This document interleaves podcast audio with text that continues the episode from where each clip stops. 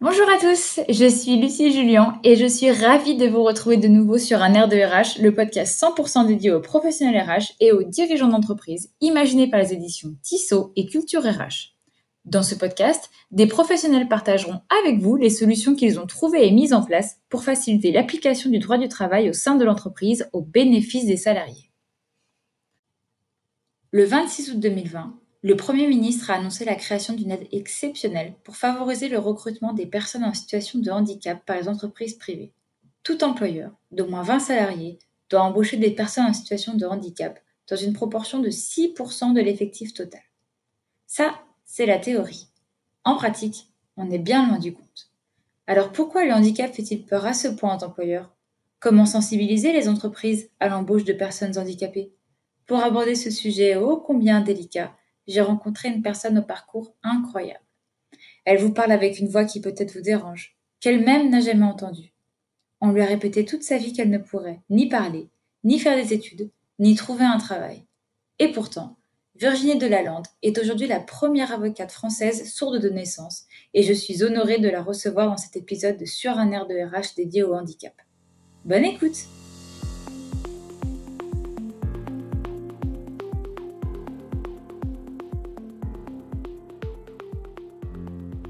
Bonjour Virginie. C'est pour moi un réel plaisir de vous recevoir aujourd'hui dans le podcast sur un air de RH. Euh, déjà, on a une tradition avant de commencer. Est-ce que vous pouvez vous présenter et présenter votre parcours, s'il vous plaît? Oui, je suis Virginie Delalode. Oui. Je suis coach référentiel et je suis également connue en France comme étant la première avocate sur deux naissances. Mais c'est un petit peu réducteur parce que finalement, il fait beaucoup de choses Effectivement, je suis avocate, mais j'ai aussi été juriste en entreprise. J'ai travaillé dans le marketing avant d'être coach euh, Aujourd'hui, pourquoi les entreprises ont encore du mal à embaucher des personnes avec un handicap? Tout simplement parce que les entreprises ont des préjugés. Elles sont persuadées qu'une personne en situation de handicap est forcément plus malade, donc plus absurde que les autres, et qu'il y a forcément un impact sur leur rentabilité, sur leur efficacité professionnelle. Est-ce que vous avez remarqué une amélioration de l'acceptation de l'handicap dans le milieu professionnel en France? Moins de peur, moins de tabous, moins d'appréhension autour du sujet? Ou est-ce que vous avez le sentiment que la situation s'est dégradée? Je pense que tout dépend de l'entreprise de laquelle on parle. C'est-à-dire que souvent, dans les entreprises qui ont une mission handicap, qui travaillent sur le sujet depuis un certain nombre d'années, mais ça évolue très favorablement. Aujourd'hui, c'est de plus en plus facile d'embaucher une personne en situation de handicap. On est très bien accompagné par les équipes, par euh, différents organismes, selon qu'on est du public ou du privé. Or, pour une plus petite entreprise, il y a vraiment le sentiment que tout dépend de la direction ou tout dépend des RH. Sont-ils sensibilisés ou complètement nouveau pour? Donc, quand les personnes sont déjà sensibilisées, forcément, chaque année, on voit des améliorations, des choses extrêmement positives qui en ressortent. Quand c'est la première fois que notre prix est confronté au handicap, effectivement, pour certaines, il n'y a pas d'avancée. Comment aborder son handicap avec un futur employeur? Par exemple, lors d'un entretien d'embauche ou euh, sur son CV, par exemple Alors, encore une fois, euh, mon avis personnel est qu'il faut s'adapter à notre prix vers laquelle on va postuler. Pour les grandes entreprises, les grands groupes, je conseille de le mettre sur le CV. Généralement, c'est même quelque chose de très positif, puisqu'on va avoir un regard beaucoup plus bienveillant sur les propositions que nous allons faire par nos CV, la lettre de motivation. Pour les entreprises qui n'ont en tout cas pas sur le site internet une démarche handicap friendly pour celle-ci, je pense qu'il faut ne rien mettre sur le CV et éventuellement parler en entretien. Mais d'abord, avant tout, notre compétence doit être mise en avant, mais que c'est pour ça qu'on va vous chercher, pas pour votre handicap. Ensuite, si par souci de transparence, vous voulez parler, enfin, si par souci de transparence, vous souhaitez parler comme moi je fais, euh, mais que je suis quelqu'un effectivement de très transparent, généralement, il y aurait d'abord à toutes les interrogations, toutes les attentes de mon interlocuteur et ensuite j'aborde mon handicap en expliquant quels sont les impacts qu'il peut avoir sur mon pote et ensuite quelles sont les solutions que j'ai déjà trouvées, qui sont déjà en place, que je peux apporter à l'entreprise et quelles sont les solutions que l'entreprise peut mettre en place pour m'aider, m'accompagner, etc. Et je lui précise bien qu'elle ne sera pas seule dans cette démarche, que je peux les accompagner, que je peux les aider et qu'il y a par ailleurs des organismes ad hoc pour pouvoir accompagner aussi l'entreprise. Comment sensibiliser un employeur sur le fait qu'embaucher une personne en situation de handicap peut devenir une force et non pas une faiblesse? Alors ce n'est pas peut devenir une force, c'est forcément une force.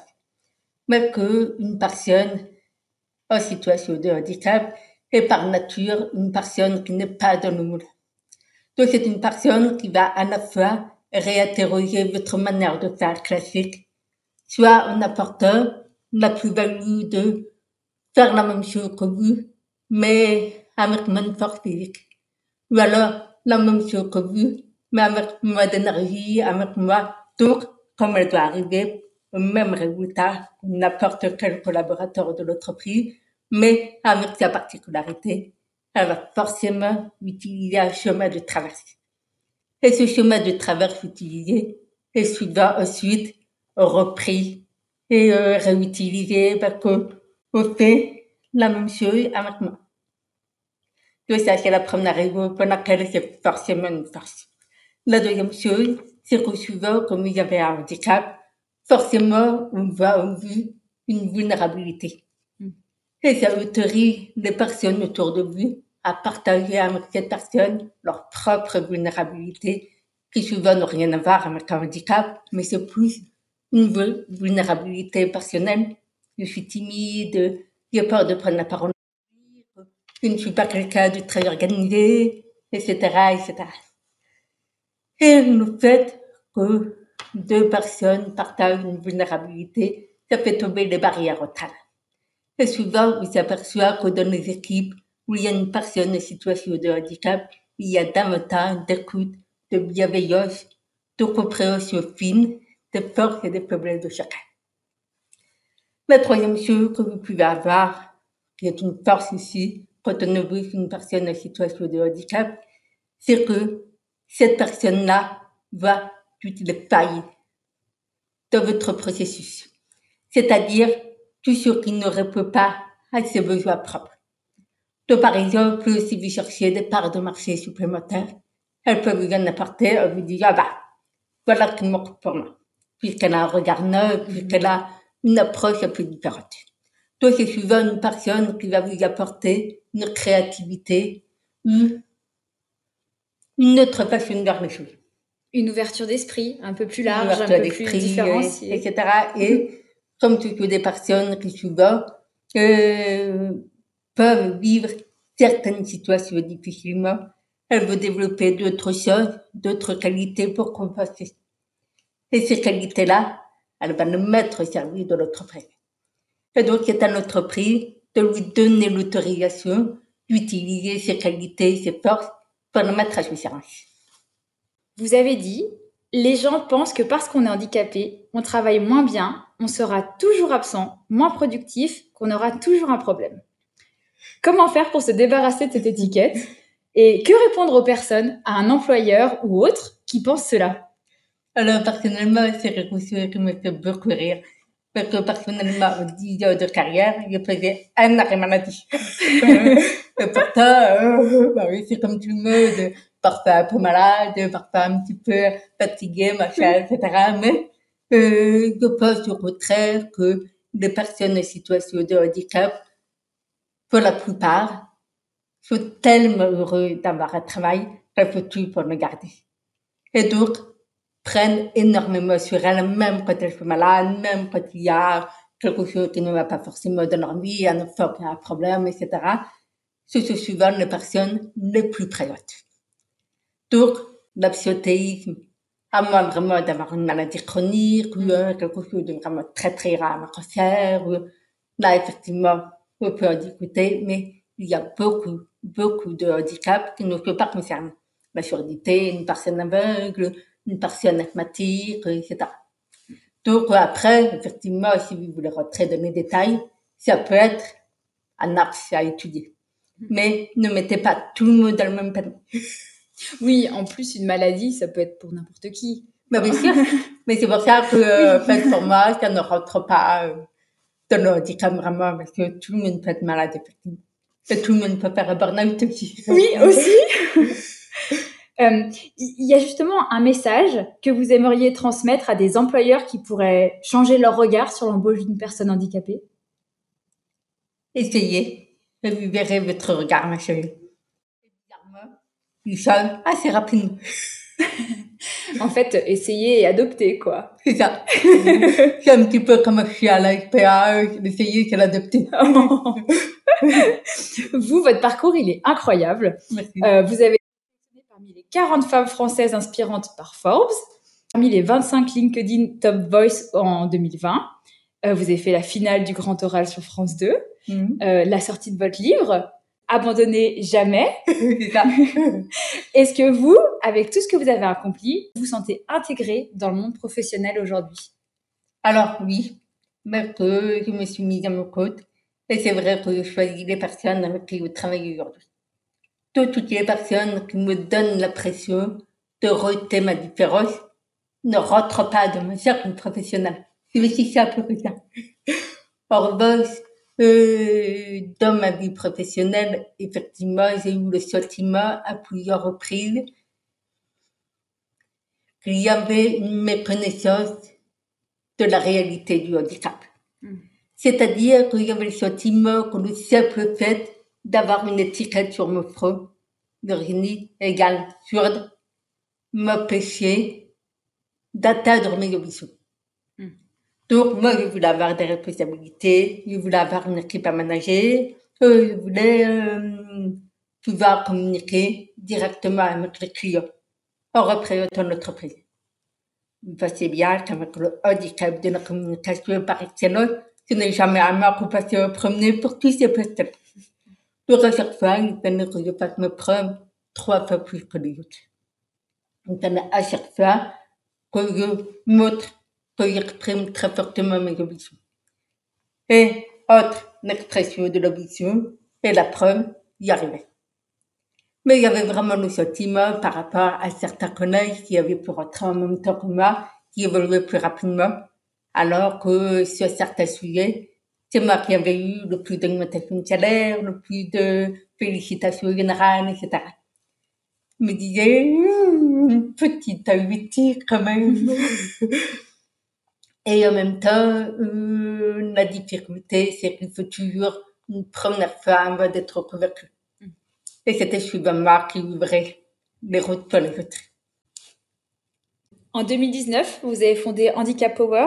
Oui. C'est bien 2019. Hein. C'est ça. Est-ce que vous pouvez nous expliquer l'origine de, de la création euh, de l'association et quel est son rôle surtout? Alors, il ne s'agit pas d'une association, il s'agit de mon entreprise. D'accord. L'origine de la création de cette entreprise, c'est tout simplement ben, que je me rendais compte de plus en plus autour de moi que le handicap avait une connotation négative de manière générale. Mm. On ne voyait que ce que la personne ne pouvait pas faire, que les barrières qui se dressaient devant cette personne à cause de ce handicap. Donc moi, typiquement, je suis sourde, je ne peux pas téléphoner, je ne comprends rien aux réunions, etc. Sauf que au fur et à mesure de mon âge, je me suis aperçue que j'avais développé des choses grâce à mon handicap. Typiquement, je sais lire langues. Donc, c'est difficile d'avoir des secrets parce que toutes les malbases, euh, toutes les petites choses que je ne suis pas forcément censée voir ni comprendre, malheureusement, parfois je les rattrape quand même. Et euh, j'ai également cette capacité à sortir les gens savoir qui me bien ou pas, qui me dit la vérité, qui me dit bien tout. Et ça, c'est extrêmement pratique si vous voulez négocier des contrats plusieurs mois.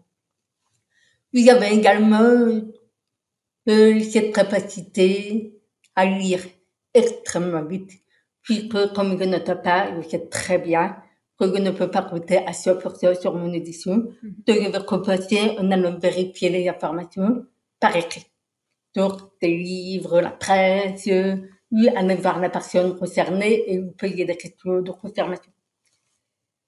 Et forcément, pour pouvoir arriver à faire le même travail euh, avec la même durée de travail que les autres, il fallait être extrêmement rapide. Donc, j'ai développé en fait une capacité de lecture qu'on dit deux fois supérieure à la moyenne. Pareil pour l'esprit de châtaigne.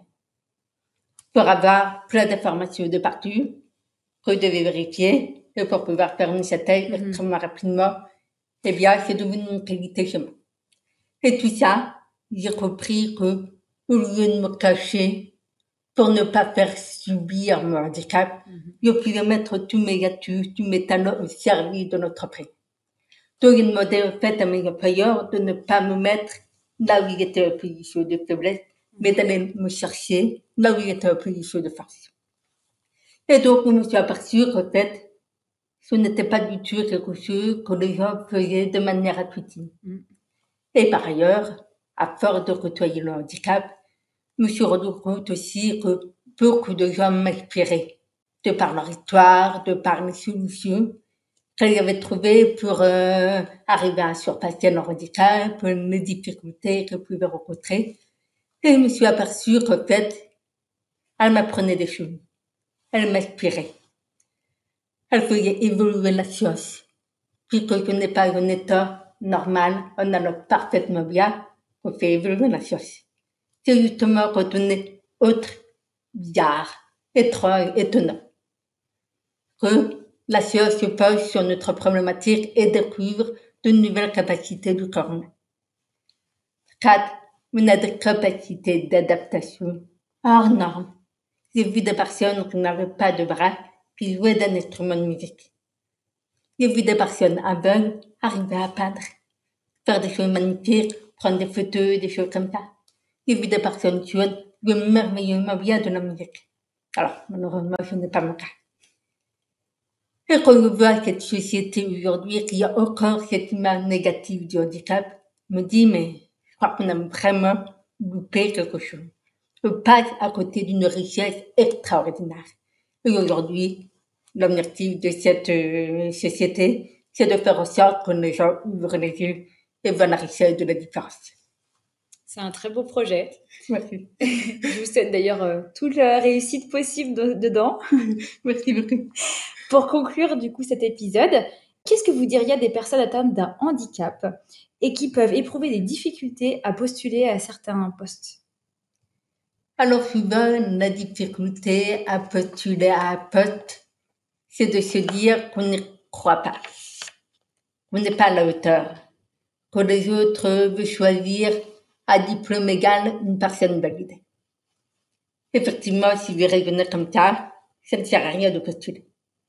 En si vous arrivez à montrer que à diplôme égal, vous avez exactement les mêmes compétences que les autres, mais qu'en plus, votre singularité vous permet d'apporter quelque chose de différent. Là, vous allez intéresser votre employeur. Donc, il faut travailler de votre confiance en vous, la clarté de votre projet. Vous devez savoir où vous voulez aller et pourquoi vous voulez y aller. La troisième chose, vous devez mettre en avant vos atouts, vos forces, tous les talents que vous avez développés grâce à votre handicap. Et là, croyez-moi, ça va faire toute la différence. En fait, euh, ces conseils sont valables pour n'importe qui au final. Mais complètement, mais bien sûr. C'est comme pour n'importe quelle personne qui chercherait un emploi. C'est Sauf ça. que c'est deux fois plus de travail, de conviction. En fait, et- la différence, c'est que souvent une personne en situation de handicap, la société tout entière, que ce soit le médecin, que ce soit l'entourage familial, que ce soit parfois l'entourage amical, au début, en tout cas, quand la personne devient en situation de handicap, n'y croit pas. Donc, si nous, on n'y croit pas, et que notre entourage n'y croit pas, comment voulez-vous que ça sorte? Mm. Donc, en fait, pour nous y croire, on a besoin d'avoir des feedbacks positifs de notre entourage. Merci beaucoup Virginie. Merci pour ce témoignage. Et après, merci beaucoup de m'avoir interviewé, que tu as me revenir. Bah, c'était un plaisir complètement partagé. J'espère vous dire à bientôt. Bah oui, de grand plaisir Merci beaucoup. Je prends l'invitation à la lettre. Merci. Et voilà, c'est déjà la fin de cet épisode de reprise. Si le podcast vous plaît, n'attendez plus. Donnez-lui 5 étoiles sur votre plateforme d'écoute préférée. Encore un grand merci à Virginie de m'avoir reçu pour témoigner. Merci à vous de nous avoir écoutés. Je vous donne rendez-vous très vite avec un nouvel épisode.